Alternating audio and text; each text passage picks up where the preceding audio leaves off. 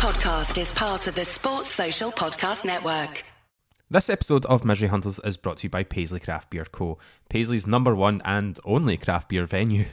You can sit in and take away, and we've also just introduced a local delivery service. So, if you live in the Renfrewshire area and are looking for craft beer, we can deliver the same day if you order before one o'clock. Next day delivery is well for any time after that. Minimum order is £20 any orders over 60, you get free delivery. So, what are you waiting for? Go to paisleycraftbeer.com. That's paisleycraftbeer.com. The Saints are coming. The Saints are coming. So no matter how I try, I realize I'm not upon the Saints. Hello, you miserable bastards, and welcome to the Misery Hunters podcast. My name is Jamie Coburn, and joining me is Mark Jordan. Hello. And it's a return from one of our OGs, but which one is it? It's Craig Devine. Collectively, everyone just went, ah. Everyone went, oh, thank God it's not Ross. Um, I'm, I know, I know everybody loves Ross. Best of luck to Ross and Sam on their VAR training. They're going to be running the, the control unit. So, I mean, we could talk about boys. VAR right now if you want, or do you want to talk about the Rangers game? I don't really talk about either of them. Uh, I'm sure we can talk about both, but first of all, we'll talk about the Rangers game. I mean, it was always going to be a tough one. Uh, you did say, Mark, that Kemar Roofe was going to score a few. He did. Yep. You even got praise from a social, a, a fantasy football fan. And That's you know, I was going to come on here and ask who it was that said that. hmm it was Mark. I couldn't remember if it was you, Jamie, or if it was Mark, but I fuck you. Just assume if it's, you know, blown back in our faces, that was probably me that said it. I think that's a fairly safe bet. I think I- I'd, I'd predicted a Kenny Miller esque five goal haul. And um, when the third went in, I was 99% sure that five goals were coming. There was no doubt in my mind whatsoever. Um, but, you know, we managed to, to only let them score one in the second half, so that was good. Hmm. It's a victory. You know, we can take we can take confidence from that and, you know, prepare for next week. We only lost the second half 2 0. Only lost the first half to now. I mean, if you played Rangers twice and you only lose 2 0 in both of them, they're not the worst results. So take, you've got to take positives. It's good. I've um, I, I do have a tendency sometimes if we're bad to drift out of games a wee bit towards the end. Oh, yeah. But I have never, never in a catalogue of terrible home games that I've seen, terrible away games that I've seen, I have never checked out of watching us to the same extent as I did in that second half. I didn't see Joe Aribo's goal. I didn't just say that on Twitter for the for the likes, for the clout. I literally missed Joe Aribo score because I was playing Wordle. I didn't see the goal going, and I had to ask the person I was sitting with if it was a good goal or not because I just looked up and he was standing. Was it a 20 good goal? yards out. I- is I- that- I made a promise to myself. I said, if they score a fourth goal, I'm leaving. And then right before it went in, I thought, fuck, I just score so I can go home. This is terrible. And that, so, so it's your fault they scored the fourth. Aribo heard you say just score, and he went, "Fuck it, okay." See you later, Craig. It's Dean Linus's fault. Jesus. well, hopefully that's the last we'll see of him, um, unless Alnwick does something mental against Hibs, and you know you'll never rule that out. Um, was it a good goal, Mark? Did they tell you it was a good goal? Yeah, I watched I watched the highlights earlier on. I watched the highlights as well, but I I checked did out say it was a good um, I said if this score, scored a fourth, I'm turning this off, and I did. I think Aribo's goal was real progress for us because for the first two goals, we gave Kemar Roofe five yards of space inside the six yard box. And for Aribo's goal, we gave him that space just outside the box. So if we keep going as we're going, eventually by the end of the season, we might get to a point where we're only giving people space in their own half. But then that might be asking a bit much. Um, tho- those first two goals, I- I will never get too upset about taking, you know, a kind of minor pasting off either half of the old firm. It is what it is. You don't want it to happen, but if you're going to get pasted off someone, it's probably going to be one of them. It's fine. 4 0 in the scheme of things. As an actual result, it's not good.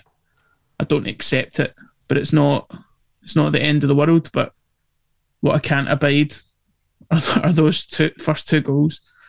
Just so unbelievably poor. Mm-hmm. You've mm-hmm. got you've got one real job playing against Rangers. Everyone will accept the fact that we don't score.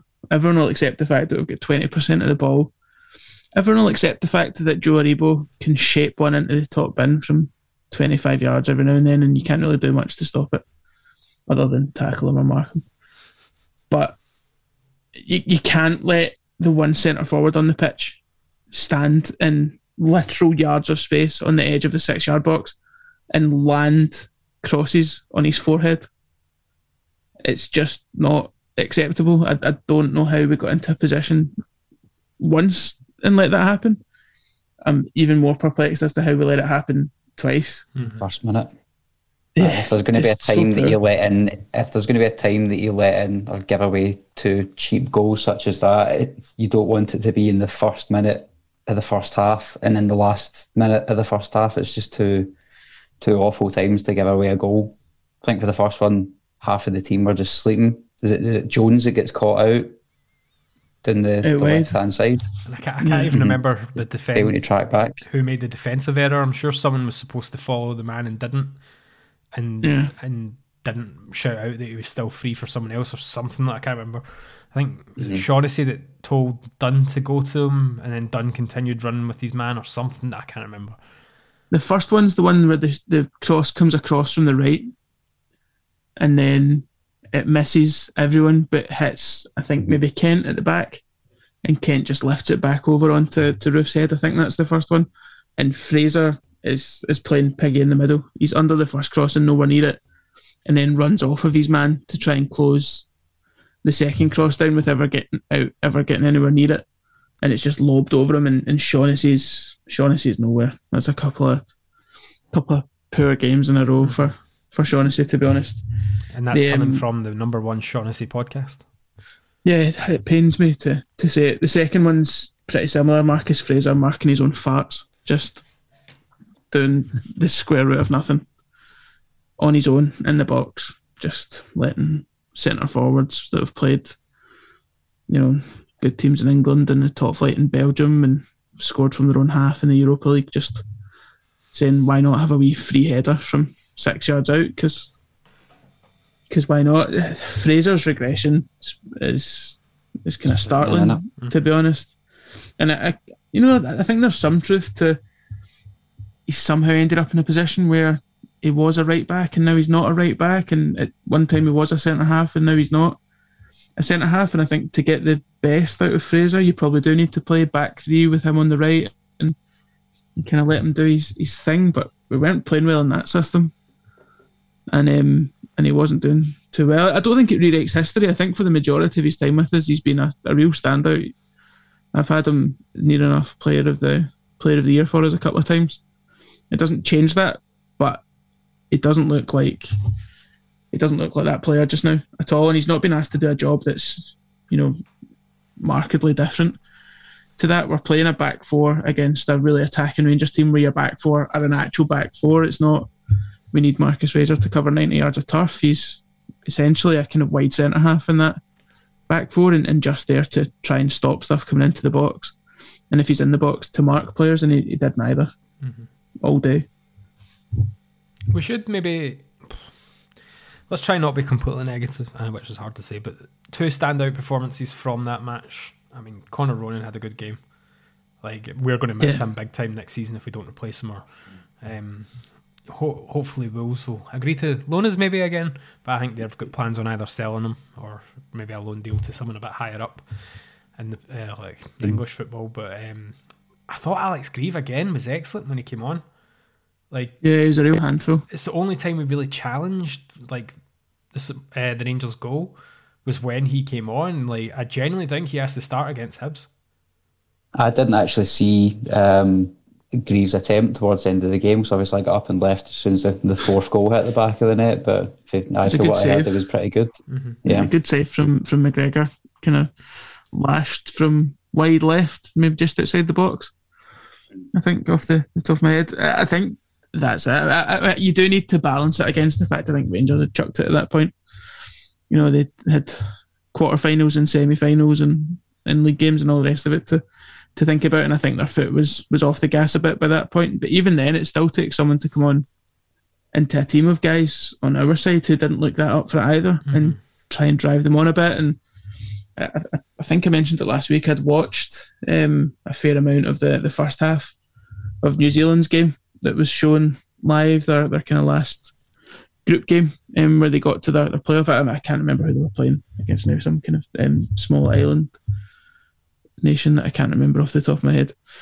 But the um, Greive started as a, a kind of wide forward and almost everything good that happened for New Zealand, winning free kicks to, to get them in for Chris Wood and for for others um, pressing defenders who weren't particularly good on the ball. All of that was Greive. He, he was absolutely relentless. He covered every blade of grass. He, he got battered and then got back up again and did it again the next time and just looked honestly just looks like a guy playing park football who absolutely loves it.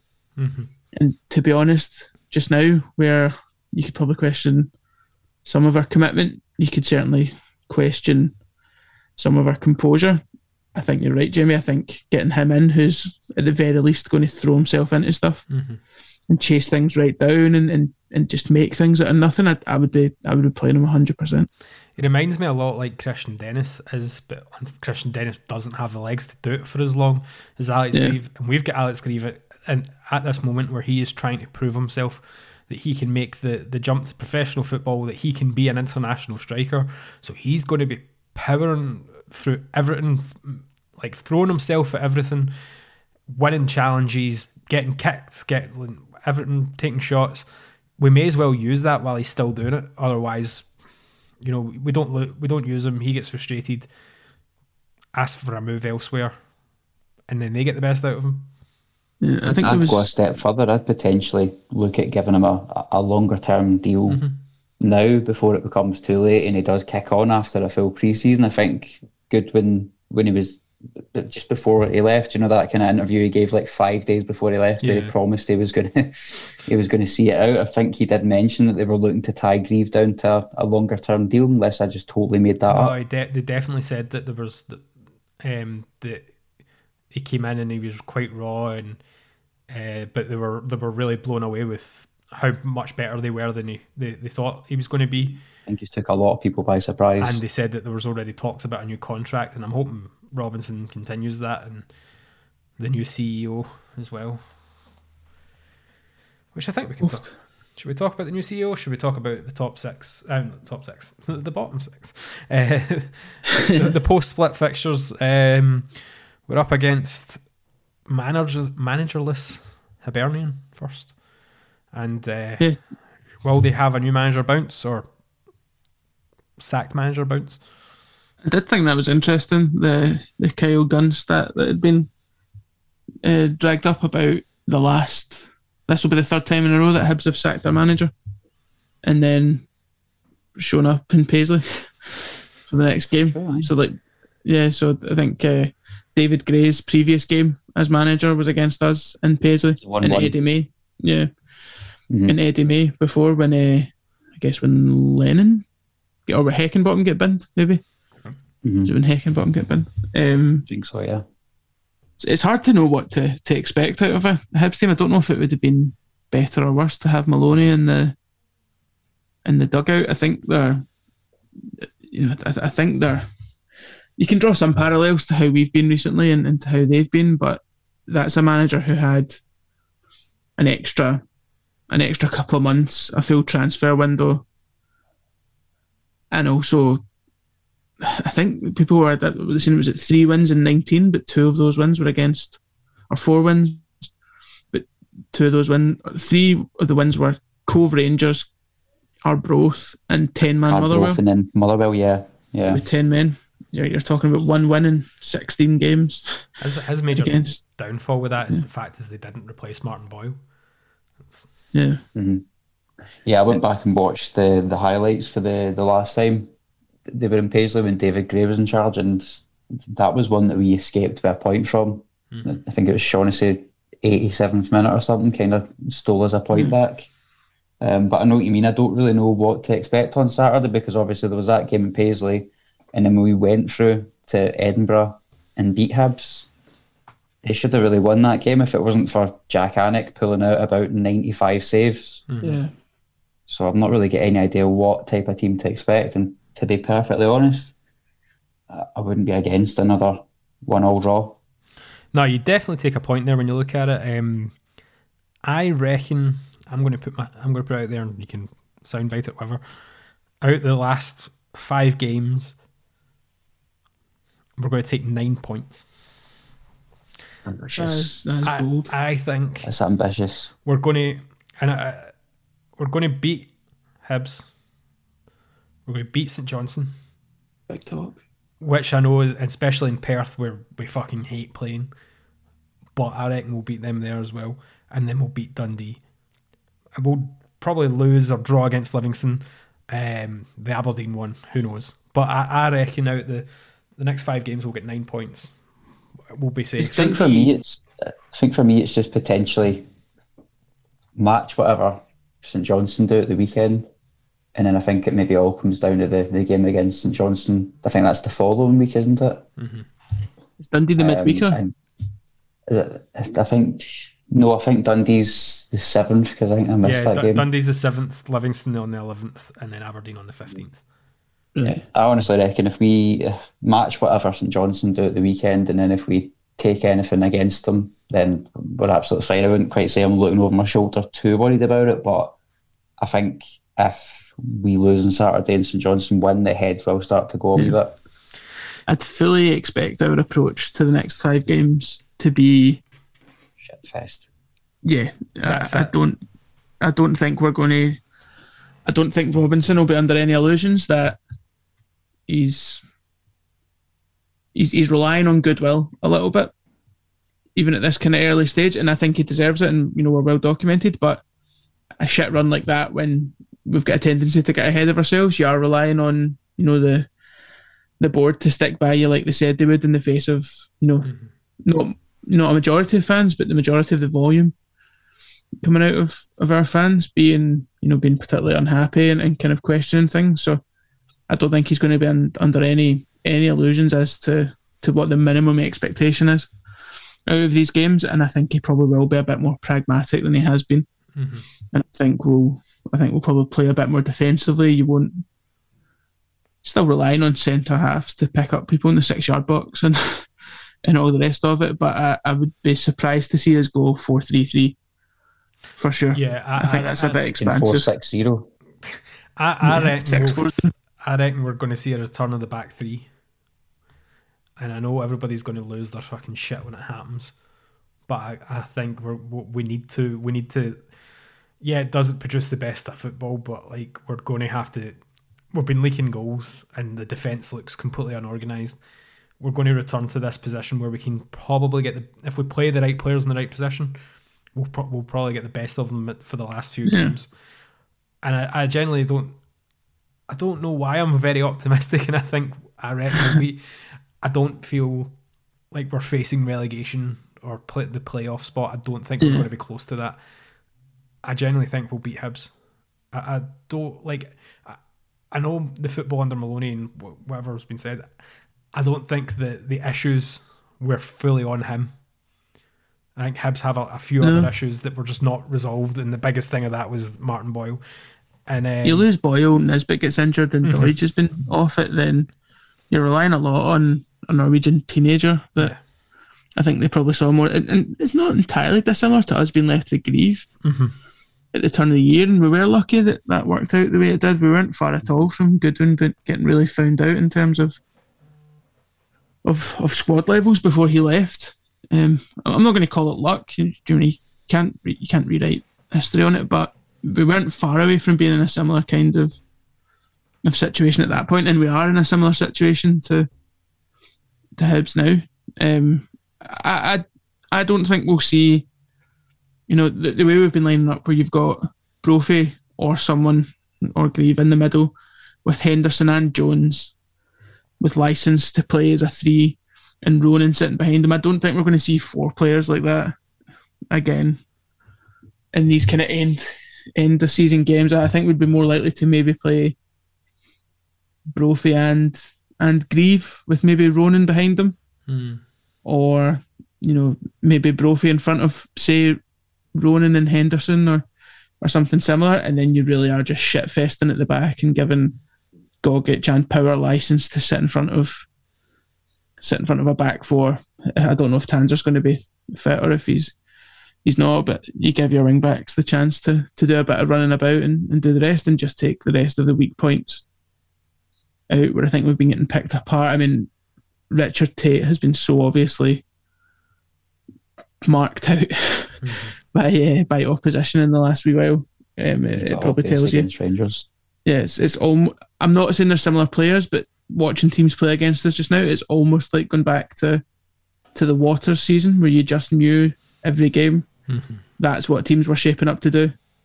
They were billionaires down one side and getting easy crosses in, and it, it feels a bit like that just now. And it's a shame because Tait's a player that I've really liked for for the majority of his time with us. Not, it's not like I dislike him now at all, but he hasn't. I'm amazed that he got an extra year because he, he has the look just now of someone who's maybe coming to the end of their Yeah. their first team um, kind of use in the in the squad and, and maybe taking a step back once we get some fresher legs in there. Um, Maybe that contract next year's for him to be our, our fitness coach. I'd, I'd take it. I'd absolutely take it. Maybe he's a new considered. sports scientist. No.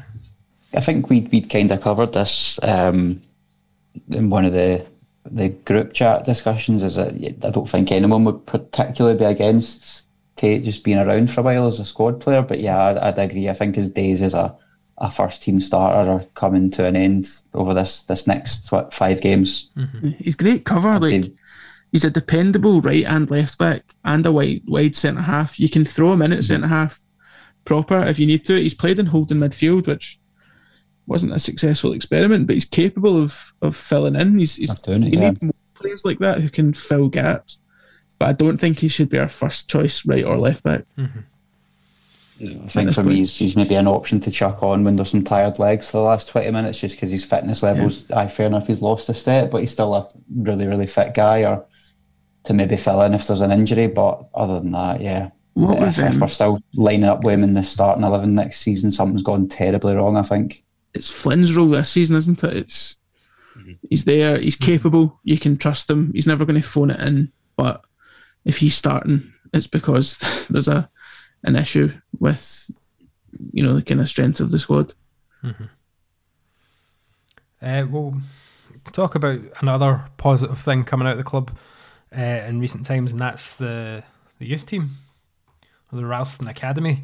Um, quite a few like good stories coming out of it. Um, and we also can have a look at other players that are out on loan, like Kieran Offord, still scoring for fun. I mean, I know it's the is it the Lowland League?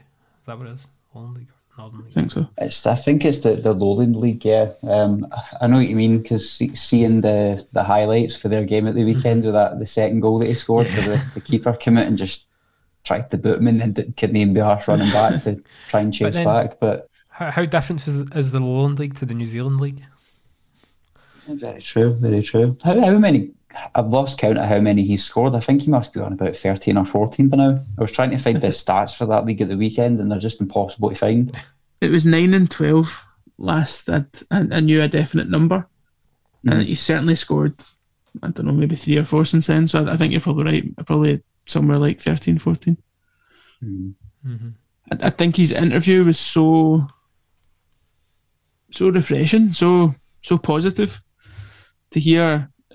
To, be honest, this is something the club could maybe have been doing a bit more of, and I don't think it's a coincidence that they've been taking a bit of a battering about Robinson and all the rest of it, and they've they've kind of retreated and started to put a bit more of a spotlight on some of the good stuff that will get folk back on side again. I, you know, I think it probably is a little bit cynical, but that's not to say it's not correct and not the right way to do it. And we should have been doing this, and we should have been shouting about this all all season. Years.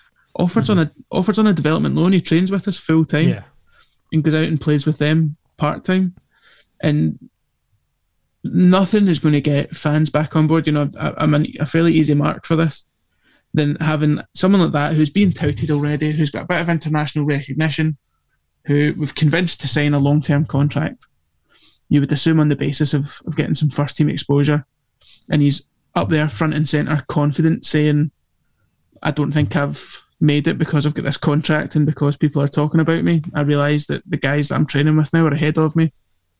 And that in order for me to get ahead of them, I have to work harder than them. So when they're training, I'm training longer. When they're taking days off, I'm I'm in and I'm working. Like that's such a refreshing attitude, to hear. Yeah, we've, we've had plenty of players come through who have been talented all the way through, and then haven't really pushed on and have, have kind of gone gone the other way. I think to have someone come through who's got the talent and has already been talked about and has been held up to that level, and then to actually hear him say, you know, I've not I've not achieved anything yet. I'm here to I'm here to push on and to get into the first team and to see a manager that's listening to that and to see footage and, and also it's not just the main guy that everyone's talking about. You've got is it, is it Fraser Taylor, Daniel Yeah, Fra- Taylor, Fraser Taylor. Daniel McDonald. You had the three guys on the bench um, for the Rangers game. Um, Gallagher's the only one whose whose name I can remember off the top of my head. Um, but a- again, from from talking to people, all of them rated. They weren't, you know, you can maybe call them place fillers because we had gaps on the bench, but none of them were just there because they were available. The the, the boys that made it onto the bench, from from what I've been told by, you know, by, by a few people, by folk that have watched games, by folk that that have, um, you know, parents and, and whatever else.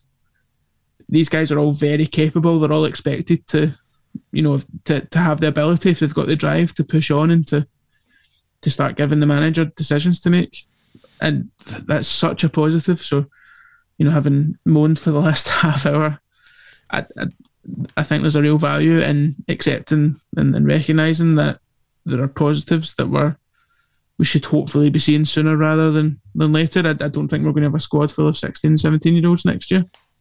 I think we're going to do a lot of recruitment in the summer, but it's good to know that there's there's people that are knocking the door now and, and pushing for that and who you know by all appearances deserve the opportunity and and I hope that's the case. Lewis Jamieson as well Yeah. scored again for for Clyde at the the weekend. It's Well, yeah. it's not easier to score goals in League One. you know, it's, it's it's not easier to put the ball away. It's Ashley that's a- Griffiths. Apparently the most natural goal scorer we've ever seen in Scotland. Would have been the difference between us getting European football or not. Mm-hmm. If if you would if you'd believe certain accounts who not that I'm going to generalise, but would also be the same kind of people who would want Robinson sacked after seven games.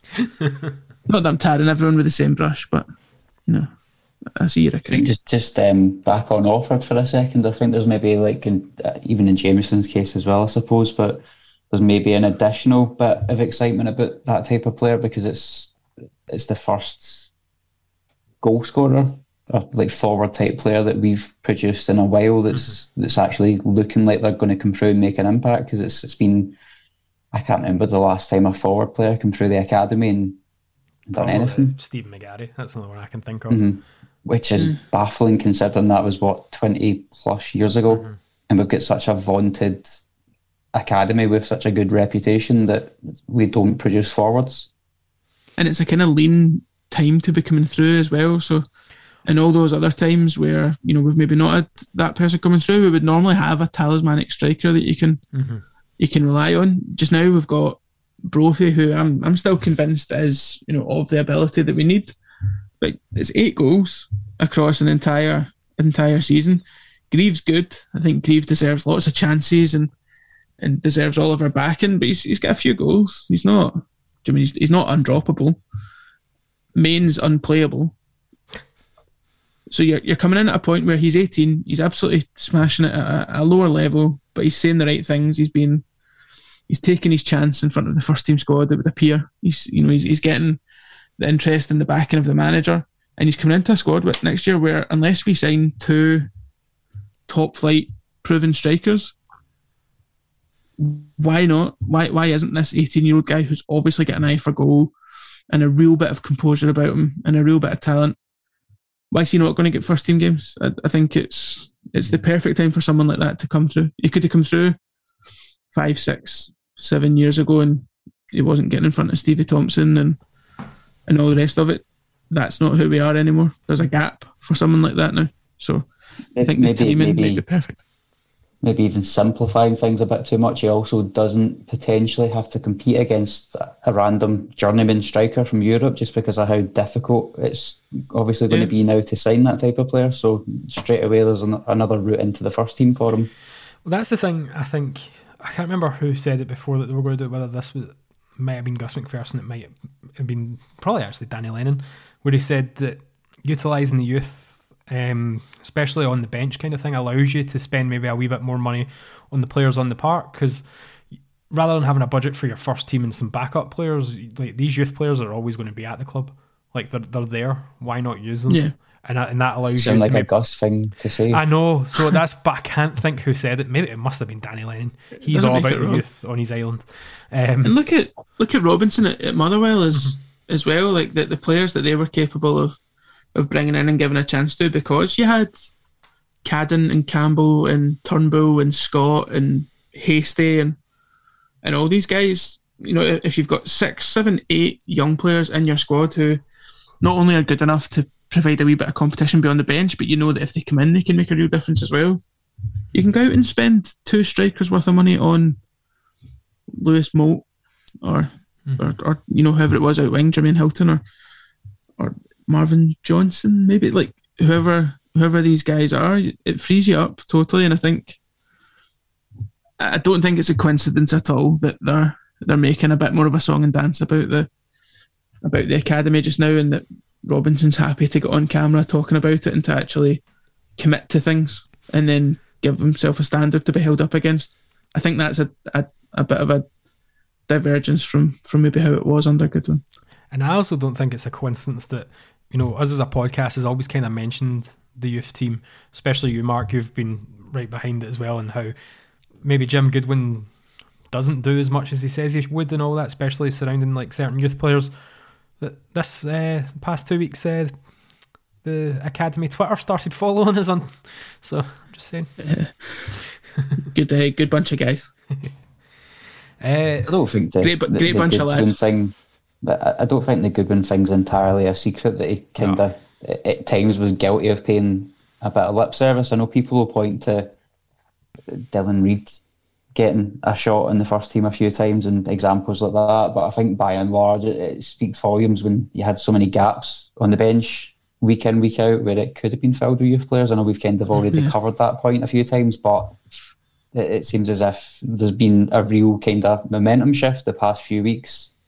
I think it's probably one of the only positive things of the, the initial mm-hmm. few weeks of Robinson's time at the club. But I mean, if you're Kieran Offord yeah, and Lewis Jamieson and you're getting punted out on loan and you're sitting watching, I think we've already, someone's already mentioned this fact that Lee Erwin is sitting on the bench. You must be sitting, what the fuck? I I need to move to kind of like, there's, if I can't get ahead of him on the bench, Yeah. What am I going to do? If Erwin no can't even get on no even that. with striker, Erwin couldn't yeah. even get on the park in his own Yeah. position. Was it McGrath Exactly. that came on instead of him? Gogic. Gogic? Gogic, come on. Gogic, sorry, I'm thinking Famous centre yeah, forward Gogic. Alex Gogic. come on. And and that's that's exactly it. I think you can talk about giving Reid his chances and, you know, five minutes against Rangers when we're getting beat three 0 or whatever it was, and a couple of starts when players were, were injured. But then Mm-hmm. nowhere at other times when the squad was weak. And then punted out on loan so that he's then unavailable for us for the rest of the season.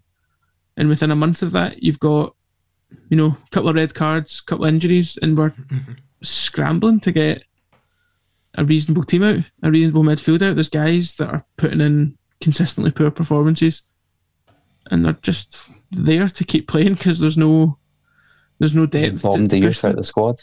Yeah, and you've you've not. I'm not saying Dylan Reid's the answer. You know, he's, he's an unproven footballer. He, he didn't play week in week out at Queens Park. There's you know there's if he was the best midfielder in the country, you've got to assume he'd probably have started a few more games at Queens Park.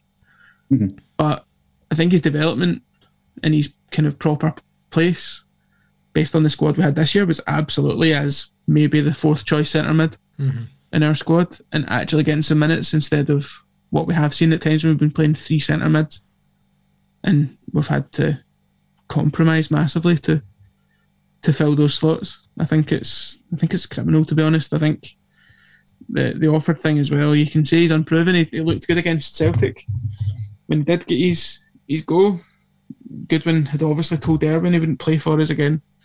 Tried to get rid of Main, by all accounts. Did get rid of Dennis and Derwin. Signed a guy who was playing non-league football in in New Zealand, and you know like highlights were getting mentioned on Bebo or something, and he's then your third choice striker, mm-hmm. having barely seen him ever play, and you've got a guy who's in the Scotland under 17 squad and who's come on and played well against Celtic, and you're saying, right, well, away down to the east of Scotland, Lowland League, brought to you by Greggs, and see what you can do for a few months, and then we'll maybe talk in the summer if you're still here. I have to say, I never Just thought I'd come blows onto my this podcast tonight and hear Bebo getting a mention. Never forget. Well, love for love, and uh, we'll move over on to what we were saying. Kind of links up. We were talking about where Stephen Robinson had uh, his team set up at Motherwell with the youth, kind of integrating really well with the more experienced, skillful players. Uh, maybe we are trying to copy that Motherwell mod um, model. Uh, we've got a new chief exec, is Keith Lasley. What's your thoughts on Hmm. that? All in favour. it's one that was all in favour, yeah, one that seems to be quite unanimously well received, which is pretty strange for Yeah, a group such as St Mirren fans. it's unusual, isn't it? Well, I've, I, the thing is, I say unanimously well received. I've stopped reading the forums, so Yeah, I think you're still getting the folks in, you know, that he doesn't have any experience in this kind of job. We should be bringing in someone who's got, you know, who's got director level experience. And it's like, right, well, it's the same as Mm, tearing apart Robinson without actually kind of talking about in context what you're looking for here. If you don't want think to come in, if you don't sorry. think that's good enough, sorry, sorry, Craig. if you don't think that's good enough and you want someone who's got real chief exec experience to come in, who are you actually talking about? Are we going to go and take a chief exec or a, a chief operating officer from another club in the top flight? No, that's not what we're doing. It's not what we're set up to do. Is there someone at a part time team you think could make the step up? I would say probably not, or they would already begin talking about for the step I mean, up. yeah, if they if they'd been taken from that, they would have moaned why we went so low. It's the same argument Yeah. when you try to replace a striker. Why are we not out there signing twenty goal plus strikers? Yeah. Because they cost a fortune. We can't afford that. You've got to find a gem and hope that the right formation, the right coach, the right training clicks and they start scoring goals.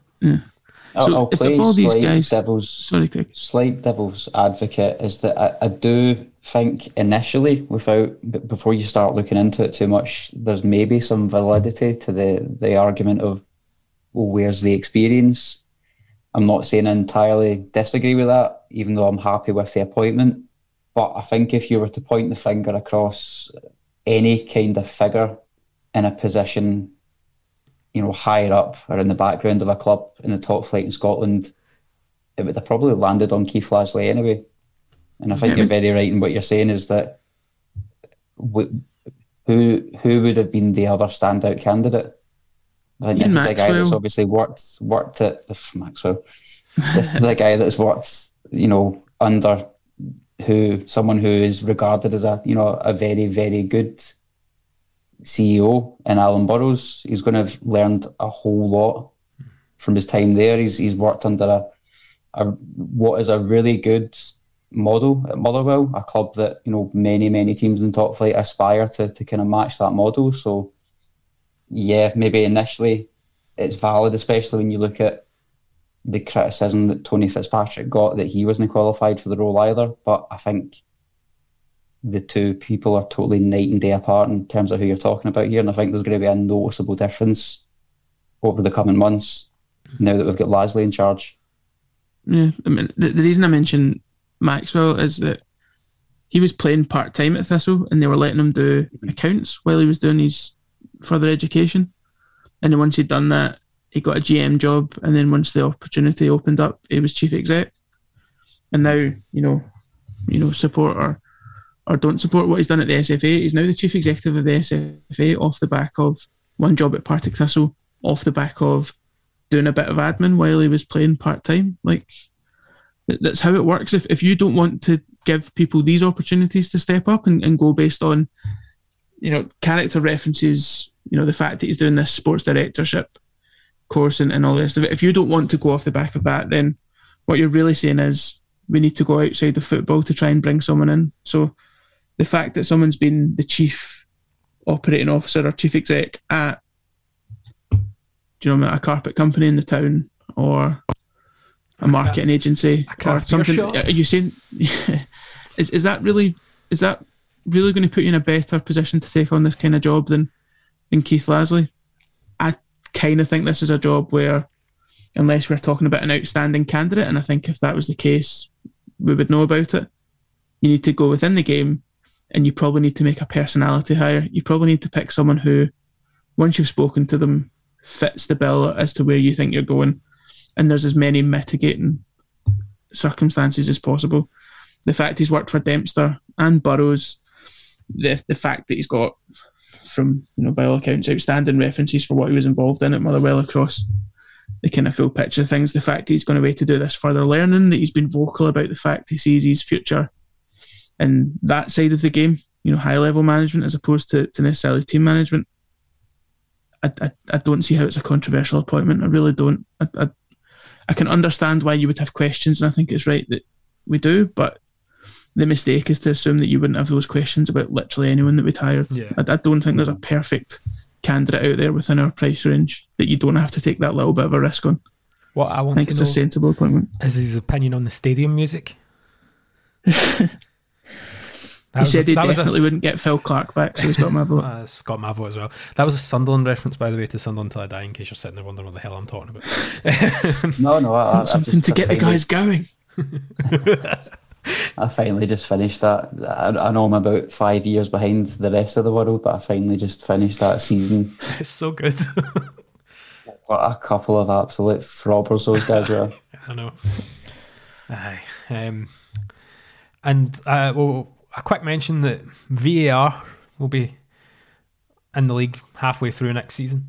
Funnily enough, um, what's your guys' opinions on it? See, I am. I've been very quiet myself on it, just because I know it's going to cause so much drama. And I'm I- for, that's I what I'm for. I I think you've kind of touched on my my first gripe with it is that why are we deciding to bring it in halfway through a season? Yeah. I think the the thing for me is that it is not going to solve arguments. All it's going to mm-hmm. do is switch switch the conversation from I can't believe that referee in real time didn't give that decision. He must be a Rangers fan or a Celtic fan or a whatever. Or is To how the hell's he watched that twelve times in slow motion and still given that wrong? He must be a Rangers fan or Yeah. a Celtic fan it doesn't escape it. or whatever. It, it changes nothing. It's a it's a slightly different conversation, but it solves it solves no none of the big problems with our game will be solved by this, and I think it takes a little bit of the remaining shine off of things where we are a wee bit different to down south. We're a bit less sanitized. I- Yeah. I- it takes a bit of the rougher edge off it, and I don't I don't like it. I'm in favour of VAR generally speaking, Champions League final and Premier League, and do you mean 1.8 billion getting pumped into a year? Of course, you want decisions to be followed right down to the nth degree when the margins are, are what they are. Like it's it's natural, it's fine. Not in Scotland. It's I don't know. It, it just takes a bit of the romance out of it. You guarantee think there's it- going to be a failure in the very first game that it's used in. Aye. It's going to Yeah.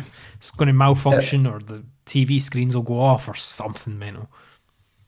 Right, something really, really tin pot, but I, I, I don't even think I think Mark's right. It, it doesn't get rid of the whole. I, it must be a Rangers slash Celtic delete as appropriate fan when you see. Mm-hmm. I think it was Hartson in the, the papers the other day commenting on how they should bring up referees from England because they're going to be getting accused of bias. Like you, you know that kind of accusation is never going to go away regardless of VAR.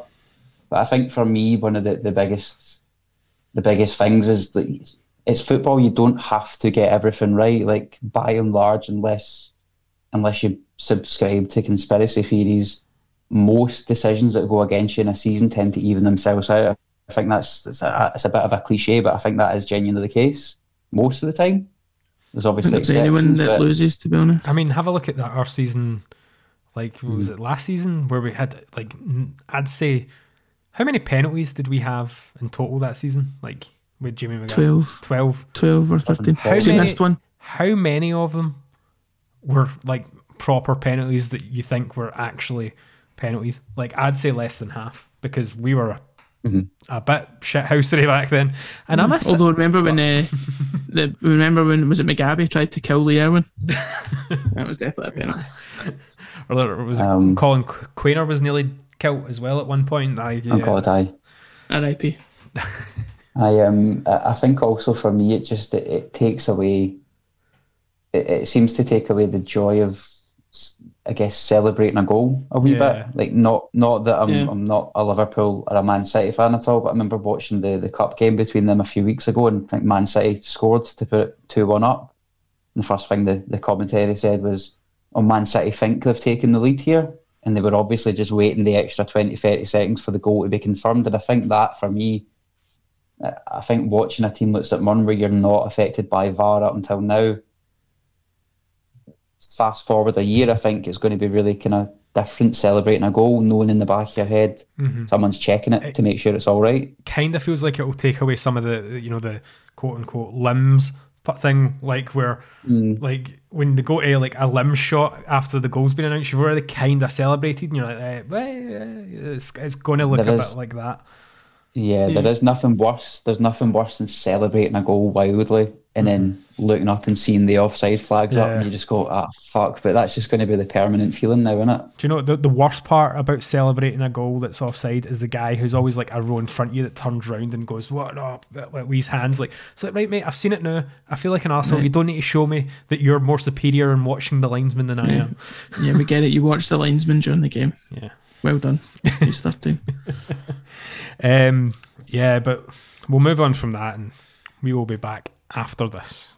Hi, I'm Eamon Brophy. You're listening to Misery Hunters podcast. Thanks. Cheers, Cheers Eamon. And uh, before we go to Mark, let's go to Billy.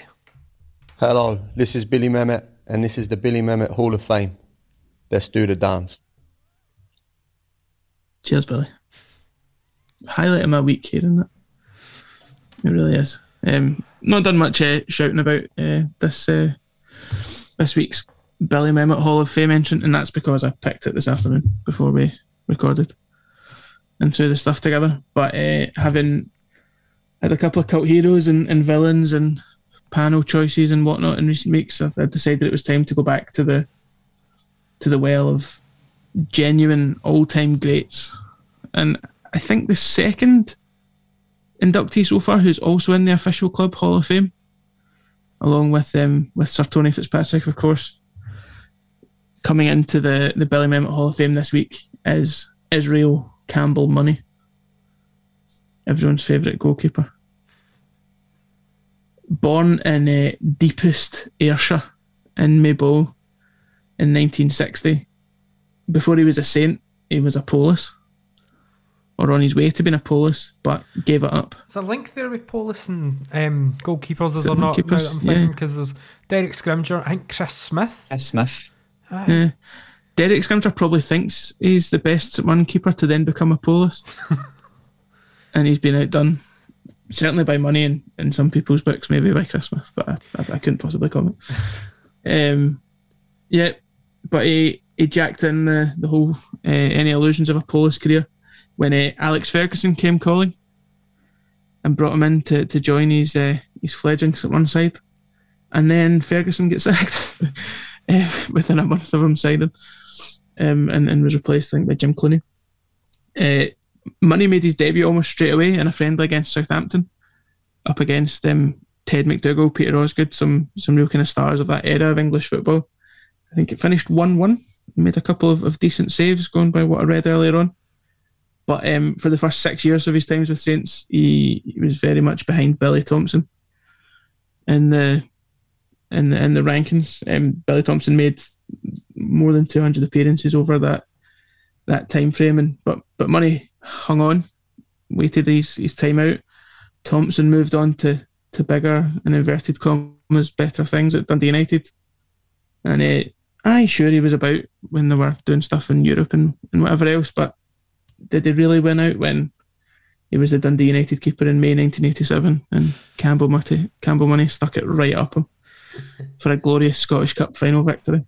Um, he scored in the second round of the League Cup against Brechin in 1991 in a penalty shootout that we won and saw us through to the third round. And obviously gave him a bit of confidence because in December 1992, he scored twice in penalties actually during games against Cowdenbeath and Clydebank. That gives him a record of two goals in 391 appearances, which is a comparable ratio to Junior Morias. it's roughly one in every 180.5 games. Um, Junior Morias just scored two for Dagenham and Redbridge the other day. You know, score a hat You know, I think he was on a hat trick. I don't think he scored a hat trick. Maybe he did score a hat trick. Stranger things have happened. For instance, Campbell Money scoring two penalties in December 1992. He, uh, he holds a, a similar record for most European appearances for the Saints. He, um, he said himself that the, the standout of uh, of this period was was beating Slavia Prague, I think in the second leg in the UEFA Cup. He said any games under the lights were amazing at Love Street, but they were special in European ties. The noise was incredible, and we always felt like we could beat anyone on a day in Paisley. He hung around with the Saints and ended up coaching and assist, being assistant manager before leaving um, at the age of 36 to go and manage Stranraer for a few years. He, he he did similar at Ayr United. He had a couple of spells in the juniors, I think mostly with Cumnock down in, in my neck of the woods and eventually had a a, a, a kind of office role with Stenhousemuir. Now he's most often found standing next to Ali Defoy on St TV for his sins. Definitely the better of the two. he um, was a regular call up to the Scotland squad. He was mentioned often.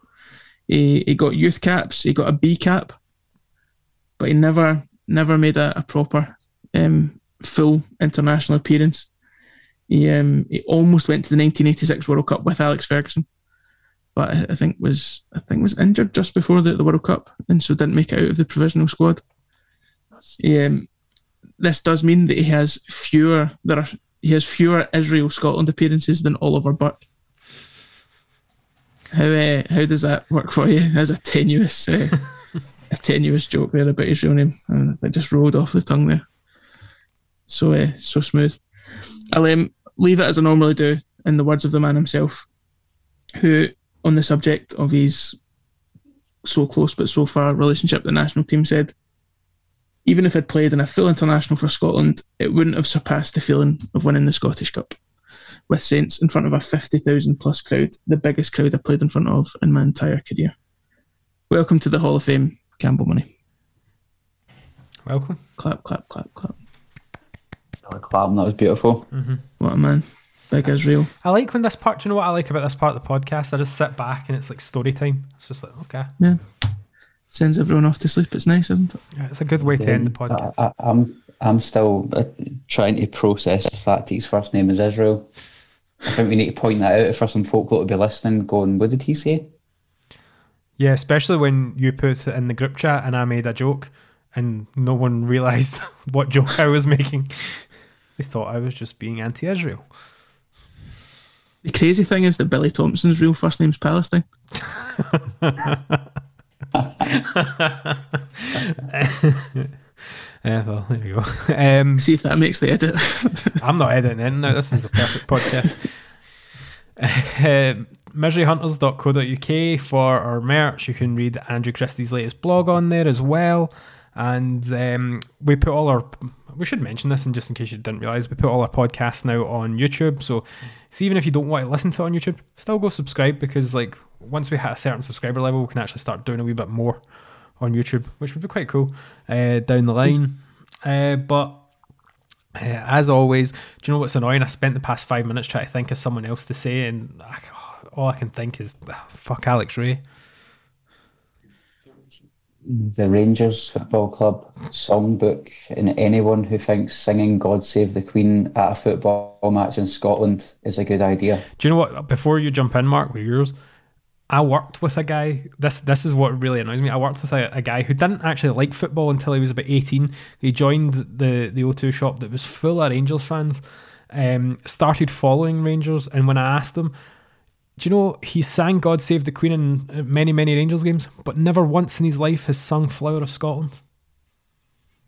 They sang God Save the Queen during the game last weekend in response to Flower of Scotland. They booed Flower of Scotland getting sung by our fans and then sang God Save the Queen. Aye, aye, aye. but you know, by all means, carry on.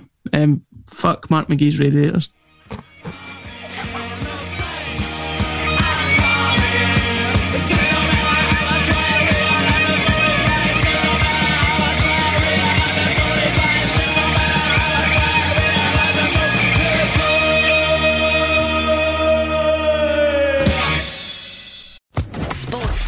Podcast Network.